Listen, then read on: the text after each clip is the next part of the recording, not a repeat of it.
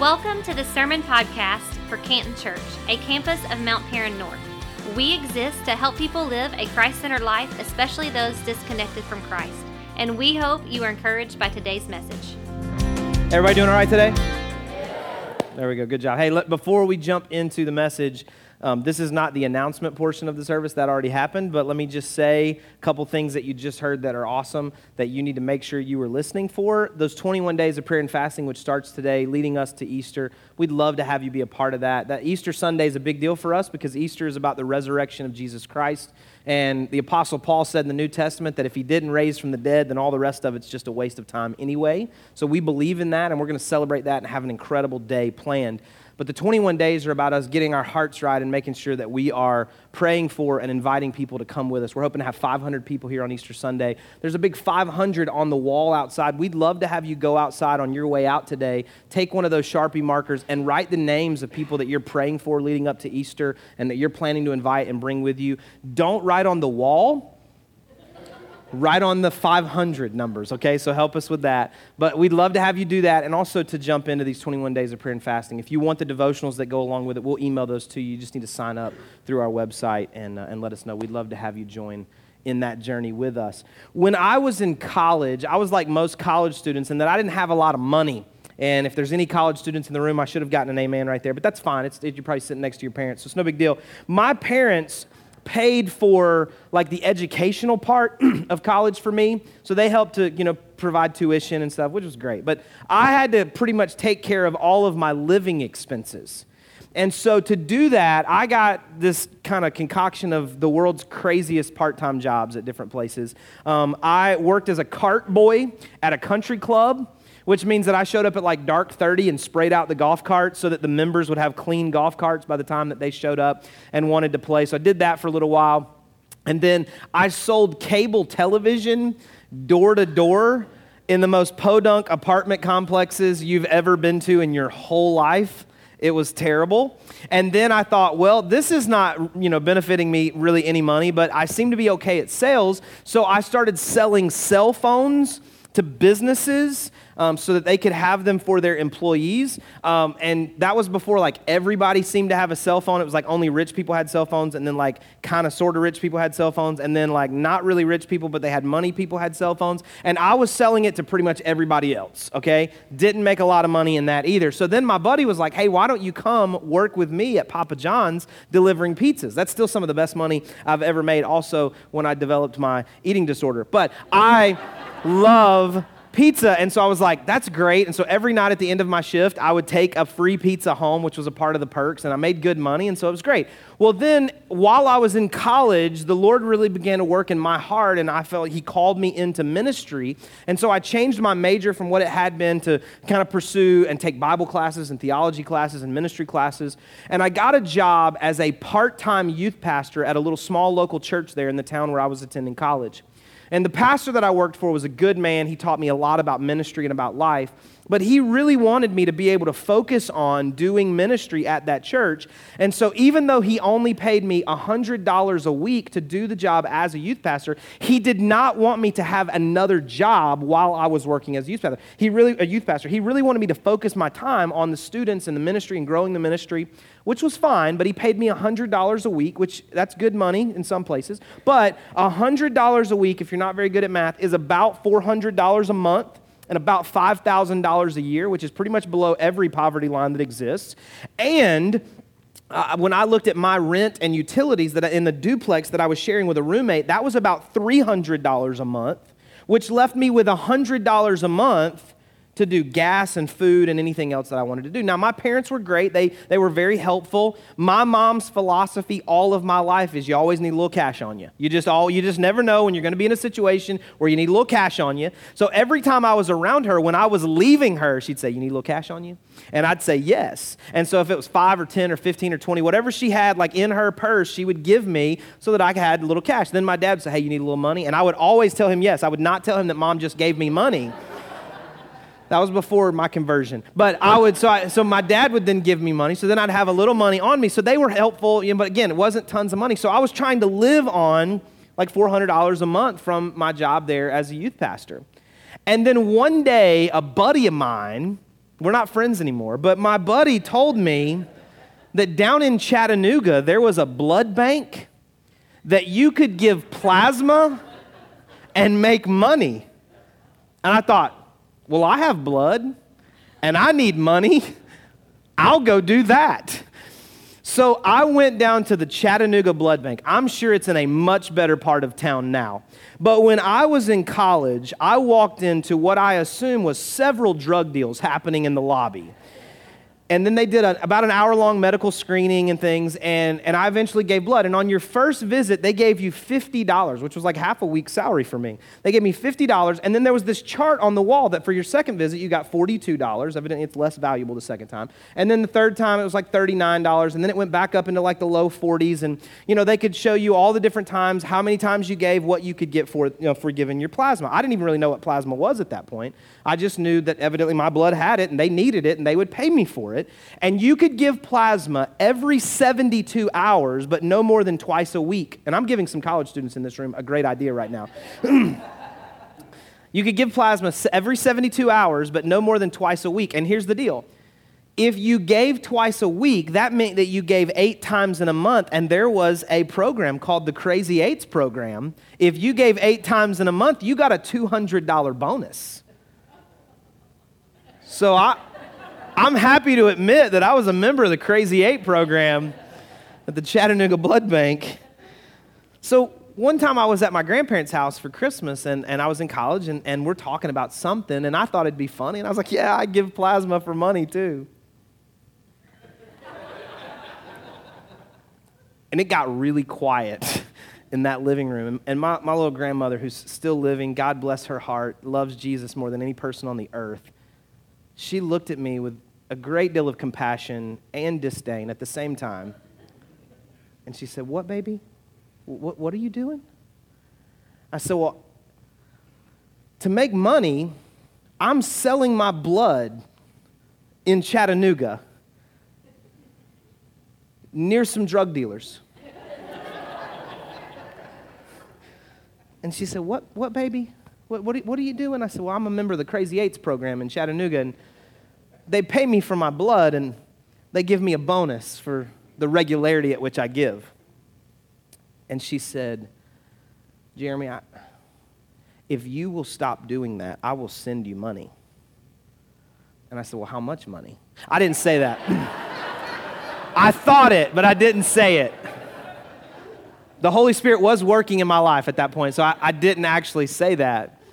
Today, we are continuing in our Jesus Is series.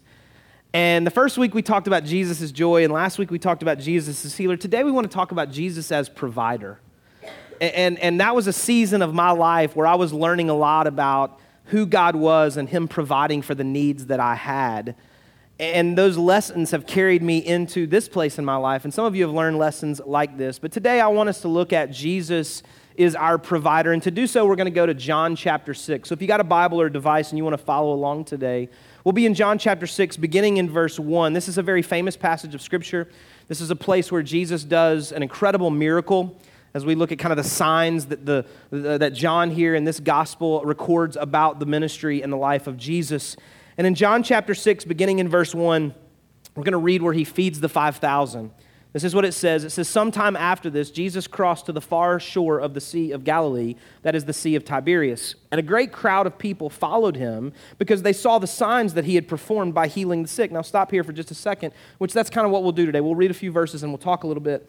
But it's interesting to me that this great crowd of people followed him, not because they were necessarily interested in following his words or becoming a follower of his teachings. It was because they had heard about the signs that he had performed by healing the sick. There were some things that they had heard about, and their curiosity was piqued, and they wanted to come and see for themselves what this Jesus was all about. And I think if I read that, I might think, well, man, I can't believe that's how they would show up, but I think I'm okay with that and I think that the storytellers of that day, the people that had experienced Christ, actually told their friends and family members, You've got to come see what I saw. This guy's amazing. And I wonder how many of us that are Christ followers in the room, which I recognize that not everybody in this room is, I wonder how many of us that are Christ followers in the room are good enough storytellers to our friends and family. To say, hey, you need to see what I've seen. You need to experience what I've experienced. You need to come and see Jesus for yourself. Let's keep reading in verse 3. Then Jesus went up onto a mountainside and he sat down with his disciples, and the Jewish Passover feast was near. Uh, th- when Jesus looked up and saw a great crowd coming toward him, he said to Philip, Where shall we buy bread for these people to eat? He asked this only to test him, for he already had in mind what he was going to do. So let's stop for a minute and talk again. I don't want to make light of any circumstance that you may find yourself in right now. Maybe you're in a place where you have great financial need. Maybe there is a you're in a season of lack. Maybe you have more bills and more responsibilities financially than you have income or resources to provide to meet those needs. And so this today is not to make light of that or, or to make it seem like it's just very trite and you should get over that in any way at all. Please hear my heart there. But as I read this story, I see a lot of similarities about the circumstances that we find ourselves in and the days that we walk through where we do find ourselves in situations where we have needs. And so the disciples see this great crowd of people coming. We're going to read later that it was 5,000 men and the women and children that were there. So it could have been 10 or 12 or 15,000 plus people that were in this place. And so they see all these people coming together and in one of the gospel accounts, we see that the disciples, according to that recording, the disciples asked Jesus, How are we going to feed them? What are we going to do? But in this instance, Jesus is the one that kind of he starts the conversation. He initiates the conversation with the disciples and he says, Where are we going to get enough bread to feed all these people? But he wasn't asking so that Philip would give him the answer. He was actually asking to test Philip to see if Philip believed in who Jesus was and what Jesus could do. Remember, this is the same group of disciples that had watched Jesus take water and turn it into wine. He had literally changed the chemistry of something to become something else. They had watched him as he performed miracles. These people are showing up just to watch the guy who had healed the sick. He walked up, and we talked about last week, to the pool of Bethesda where sick people are laying everywhere. And he takes a man and he says, Do you want to be well? And he helps him to get up and he walks. We, we see that people were healed, their blindness was healed, and they were sick, and he healed them, and he, he has these amazing things that are happening. And so he's testing Philip to say, Philip, do you actually believe that I am who I say that I am, and I can do what I say that I can do? He was testing him. And I just wonder, in your circumstances and in mine, if our situation is actually a setup. If God actually already knows how he wants to meet your need if God is already aware of how He can solve the need that you have, He can meet the need, solve the problem, answer the question that you have, but He wants to know if you actually believe that He's capable to do it. What if your situation is actually a setup? Verse 7 Philip answered him, It would take more than half a year's wages to buy enough bread for each one to have a bite. Another of his disciples, Andrew, Simon Peter's brother, spoke up Here is a boy with five small barley loaves and two small fish, but how far will they go among so many? There's two thoughts that I have here in these few verses that we just read. Philip is answering the question. Jesus said, How, how where are we going to get enough bread to feed all these people? And G- Jesus had something in mind. He already knew what he was going to do. But Philip, in response, is trying to come up with the bare minimum. He doesn't want everybody to get full, he just wants everybody to get a taste. He said it would take half a year's wages just for us to get enough bread so that everybody gets a little bite. You ever been at like a wedding reception or a party when they're walking around with appetizers and it's not enough to fill anybody up? It's not in the big muffin tins, it's like in the little muffin tins. Like it's just you get it and you, you eat it and you're like, I think I just tasted it. I don't even know if I tasted it. There wasn't enough there, of flavor of nut. Like this is what Philip's trying to do to answer the question. He's saying, well, if a half a year's wages, we could give everybody a little, like a small taste, like a little tiny bite. Jesus already knew how he was going to answer the problem. He already knew how he was going to meet the need, and yet Philip's trying to come up with the bare minimum. And then Andrew, Simon Peter's brother, he says, well, you know, there's this little boy, and he's got five barley loaves, and he's got two fish, but this is not enough to meet this great need that we have. I wonder for all of us in this room if that's how we present what we do have to God in times of need. If we say, well, I mean, I have this, I mean, it's just a, just a little part time job. I mean, I just, it's just a little, you know, it's just a little thing over. It's just a hobby. Like, it doesn't even bring in money right now. It's just, I, how could this do anything to meet the need that I have? It's just this thing that I do, like when the kids go to bed and I don't think there's an income stream in that. I'm not really sure. It's just, you know, it's just a little part, just a little business. I mean, I started it, but I mean, I don't, I don't know if it's going to make. I'm not sure if it's going to grow. I mean, like, what, what can I do with five little barley loaves and two little fish? And I don't even, I don't even have a job right now. Like, I don't, I don't, I don't have anything in my, this is not enough to meet the need that I have. And what I discover here is what I discover throughout the Bible and what I have experienced in my own life that God counts differently than you and I count. He counts differently than I count. And if you walk out of this room today with nothing except what's about to show on that screen, I hope that it changes your life. Jesus plus zero is enough. If all you have is Jesus, you have enough.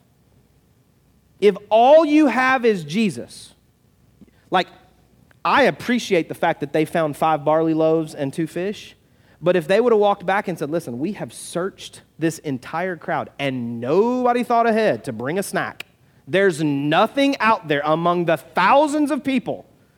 I think Jesus could have just called down manna from heaven. I told you two weeks ago something that my parents taught me that has been a truth in my life. That when you get to the place when you discover that God is all you have, you will discover that God is all you need. Zero plus Jesus is enough. If you say, I don't have anything, but I have Jesus, you have enough. You say, Well, I just got this little bit, and I'm going to give it to Jesus. It's enough. It is enough because he counts differently than we do. Verse 10 Jesus said, Have the people sit down. I love that John wrote this. There was plenty of grass in that place. So they sat down. About 5,000 men were there. Then Jesus took the loaves and gave thanks and distributed to those who were seated as much as they wanted. Remember, Philip wanted to just give them a little bite. Jesus wanted to give them as much as they wanted, as much as they wanted. And he did the same with the fish. When they had all had enough to eat, he said to his disciples, Gather the pieces that are left over. Let nothing be wasted. So they gathered them and filled 12 baskets with the pieces of the five barley loaves left over by those who had eaten. While Philip was wanting to make sure that everybody just got a little taste, Jesus wanted to make sure they got full. Jesus had a plan in mind when he asked the original question, and his plan was not that they would go home hungry because they just had an appetizer. He said, No, I want you to get full, and there will be leftovers 12 baskets full.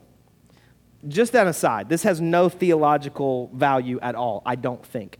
Did you notice that the leftovers were only the bread? Everybody ate the fish. They ate all the fish that there was.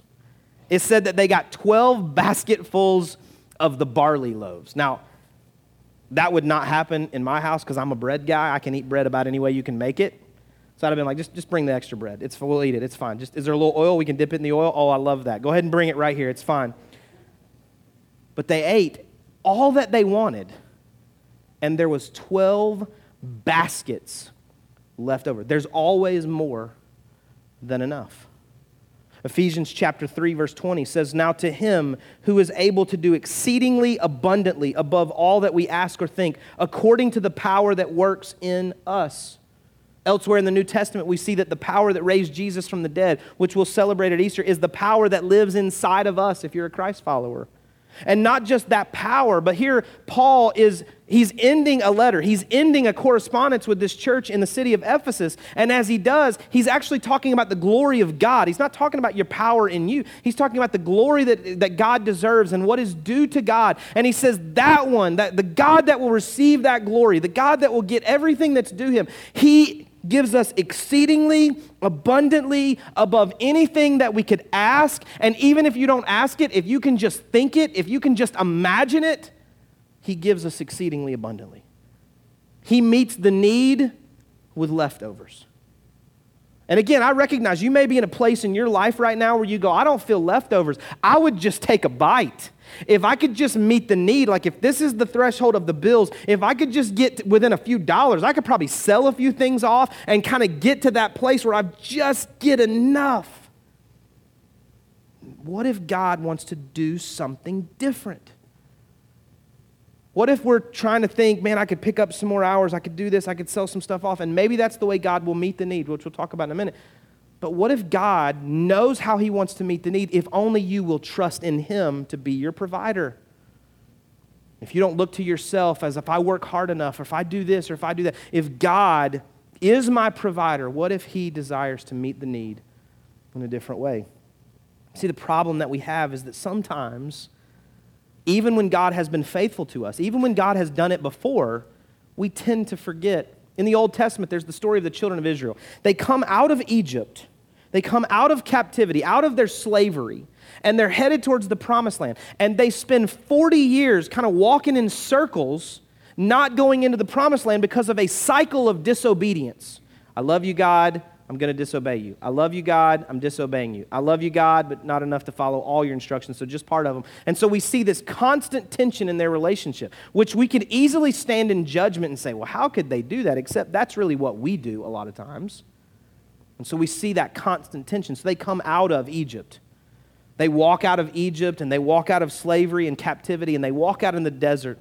And in Exodus chapter 16, we see that the people begin to grumble and complain because their stomachs begin to grumble and complain that they are hungry. This is what it says in verse 2 of Exodus 16. In the desert, the whole company grumbled against Moses and Aaron. And the Israelites said to them, If only we had died by the Lord's hand in Egypt there we sat around pots of meat, which sounds amazing, and ate all the food we wanted. But you have brought us out into the desert to starve this whole assembly to death. Then the Lord said to Moses, I will rain down bread from heaven for you. The people are to go out each day and gather enough for that day. And in this way I will test them and see whether they will follow my instructions. Now, the people that are complaining, just so we're all on the same page. The people that are complaining are the people that were in captivity that God sent plagues and He sent supernatural signs and wonders to get them out of captivity. They're, they're walking away and they come to a place where there is a body of water, the Red Sea, right in front of them. Their enemy is chasing them from behind. And God miraculously has Moses to go and, and put his staff down and step in, and the waters roll back and these millions of people walk across on dry land to get out of Egypt, get into the wilderness, heading towards the promised land. And when all of them have crossed on dry land, the waters roll back and drown their enemies. That was like just a few days ago. They're grumbling and complaining because they're hungry, they're upset about it. And I just wonder if you and I are anything like them and maybe we fall into this same trap of how quickly we forget God's previous provision in our present time of need. How quickly we forget God's previous provision in our present time of need. When the bill shows up, when the call comes, when you get the news, and it's overwhelming and you're flustered and you're, you're fearful and you're anxious and you're not sure how you're going to pay it and what you're going to do, how quickly we forget that the last time we felt that way, and the last time we got that bill, and the last time we got that news, and the last time we were in that circumstance, God showed up and yet we're afraid he may not show up this time. We're just afraid that he, he may not, but what if he doesn't? What, what, if, what if he doesn't? What if God doesn't do what he did before? Man, I, can God even meet this need? This seems bigger than the last time. This seems worse than the last time. I'm not sure that God can do this. I'm not sure that God, how quickly we forget God's previous provision in our moments of present need. Verse 14. When the dew was gone, thin flakes like frost on the ground appeared on the desert floor. When the Israelites saw it, they said to each other, What is it? For they did not know what it was. And Moses said to them, It is the bread the Lord has given you to eat. This is what the Lord has commanded. Everyone is to gather as much as they need. Take an omer for each person that you have in your tent. The Israelites did as they were told. Some gathered much, some little. And when they measured it by the omer, the one who gathered much did not have too much, and the one who gathered little did not have too little. Everyone gathered just as much as they needed. They didn't even know what this was, they had never seen it before. I always thought manna kind of fell like bread. It was like you picked up a loaf and you fed your family in the tent. We read later in the Old Testament that it came down like seed, like a watery type of seed, and they gathered it up. Just think of an omer, just imagine putting it in a gallon jug. You're just scooping it up in a jug, one jug for every person in your house, and you would go into your house and you'd sit around the fire there just outside your tent, and you would actually form it into cakes. And you would take those cakes and you would cook them over the fire, and then you would eat them, and the Bible tells us that it tasted kind of like olive oil. And so they're, they're sitting here now eating manna, eating the blessings of God. God has provided. They don't have to go and do anything, just step out of the tent. God has provided for you. Days one through five, you got enough just for that day. Remember what he said I'm going to I'm to send manna, but I'm really sending it to see if the people will follow my instructions. Because they just came out of Egypt where they were slaves, where everything that they needed was provided for them by someone else. But we're headed to the promised land, and I've got to get some stuff out of them before I get them into the promised land.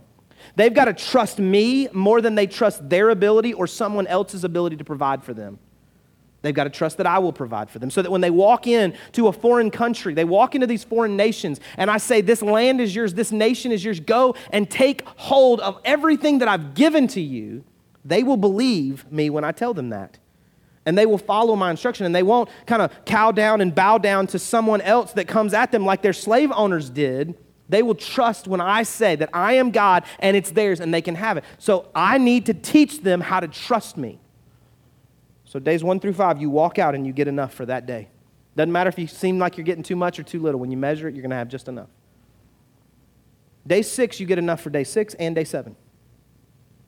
So, every day, you've got to trust that when you walk out, that day's provision will be right there. I am teaching you the daily pattern of trust.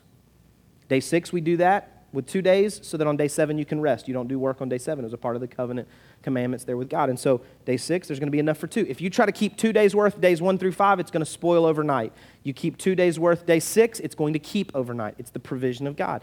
Do you trust me enough to follow my instructions? Do you trust that I am your provider? But they were talking about pots of meat. They were talking about something else back there. Yeah, we had pots of meat, but after we ate the pots of meat, they beat us nearly to death for not meeting our quota with bricks. It's, it's never as good as we remember it being back there. Egypt was not pots of meat, it was slavery. It was entire generations of God's people in captivity to someone else. Never as good as we remember it back there.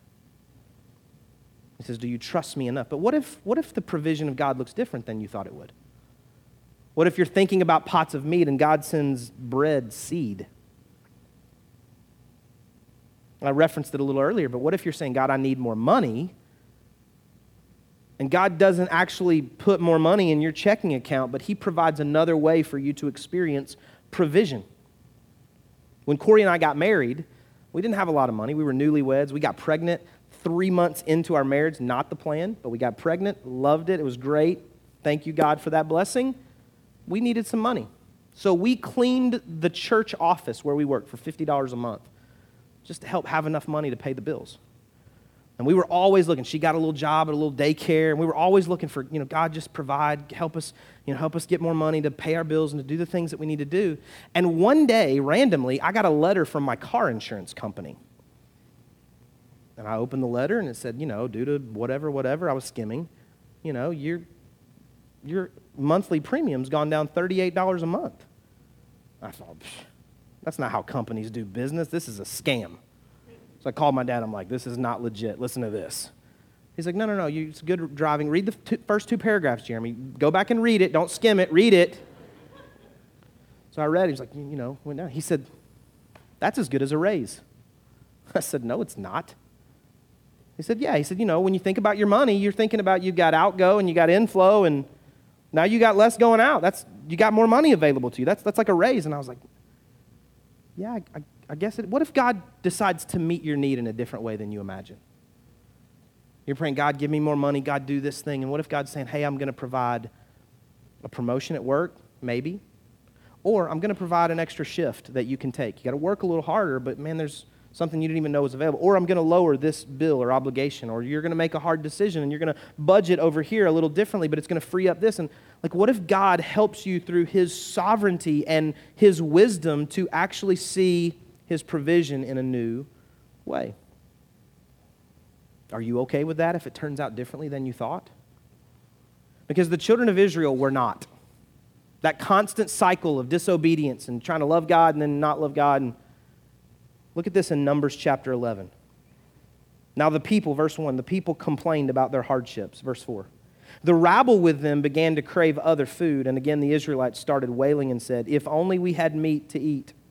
We remember the fish we ate in Egypt at no cost, also the cucumbers, melons, leeks, onions, and garlic.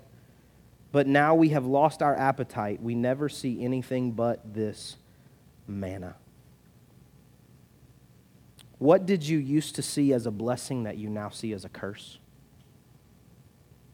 What's that thing back there that you celebrated as the answer to your prayers, and now you resent it? You say, God, please give me this job. Please help me to land this job. And you get the job. And two years later, you're going, oh, I got to go to my stinking job. I don't like anybody there. I hate what they asked me to do. You say, God, I need a car. I need you to help me get a car. And you get a car. And three years later, you're like, man, I wish I had a better car.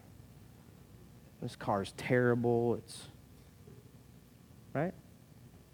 What, what was an answer to prayer back there? You, you didn't have to do anything but walk out of your tent and pick up food for the day. It was an answer to prayer back there. But today you resent it. Check your heart, search your heart. What is it that used to be a blessing in your eyes, and now you see it as a curse? You know, Corey and I have four young kids. They're 12, 10, 7, and 5. But when they were even smaller, especially the younger, I mean, the older kids, when they were younger, we would put juice boxes in the door of our refrigerator, like down low enough where they could open it and get the juice box out. And if you would have asked them in that season of time, where does juice come from? They would have said the refrigerator. Juice comes from the refrigerator. They got a little older, they were going to the grocery store with us, and they started to recognize that when we went to the grocery store, we bought juice boxes to take home and put into the refrigerator. I think if you would have asked them during that season, they're pretty smart kids, they probably would have said juice comes from the grocery store. But here's what you and I know the grocery store doesn't make its own juice. You know, somewhere a company is making it in a warehouse, and they're making it in some way, and then they distribute it to the grocery store. So maybe we would say juice comes from a company that makes it. But if it's good juice, you know, I mean, if it's got any percentage of real fruit juice, then somewhere down the timeline, if you go back, it's coming from fruit, which is coming from some farm somewhere.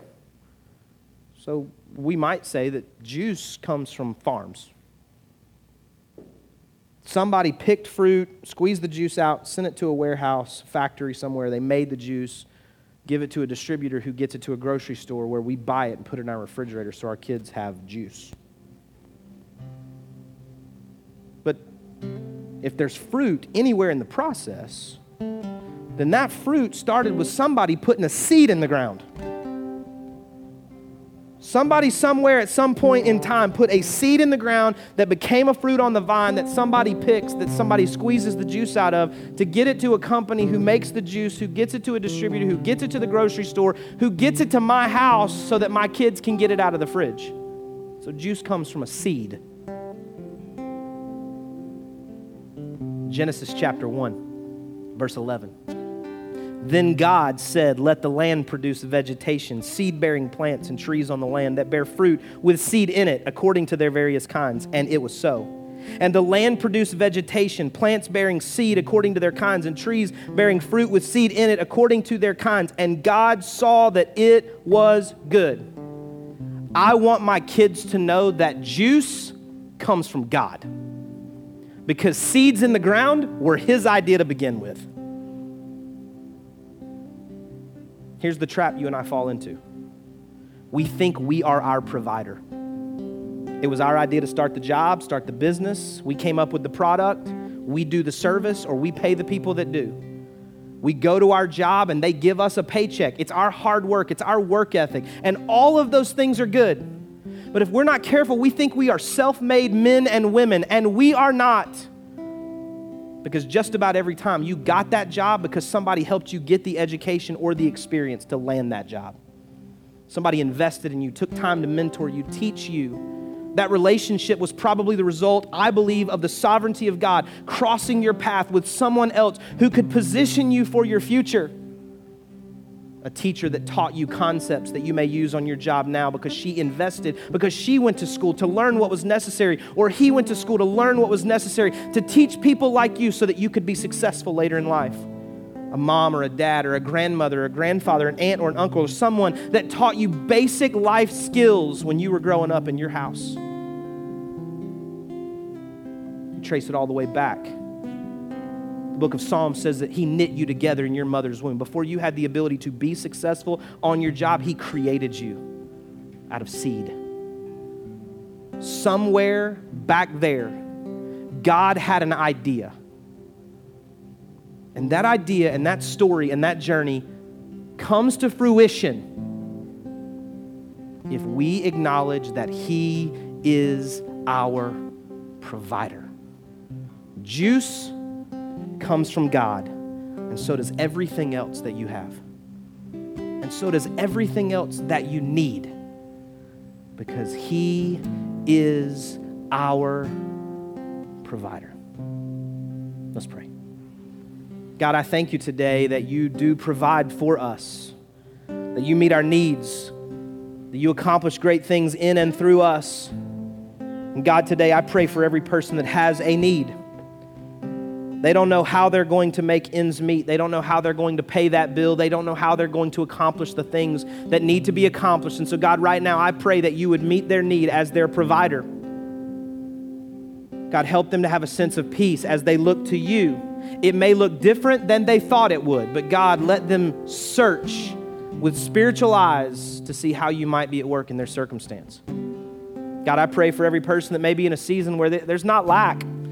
There's not a lack of resources. There's not a, a, need right now that seems overwhelming to them. Would they continue to acknowledge you as their provider in this season? And God, would they not come to a place where they resent now what they used to thank you for?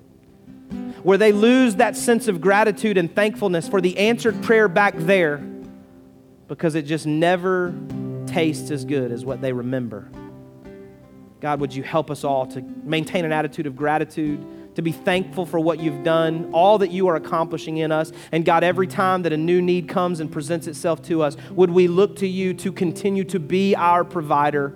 Help us never fall into the trap where we think we're self made man, self made woman, but God, ultimately, everything started with a seed, and that was your idea. And we continually reap the benefit of it.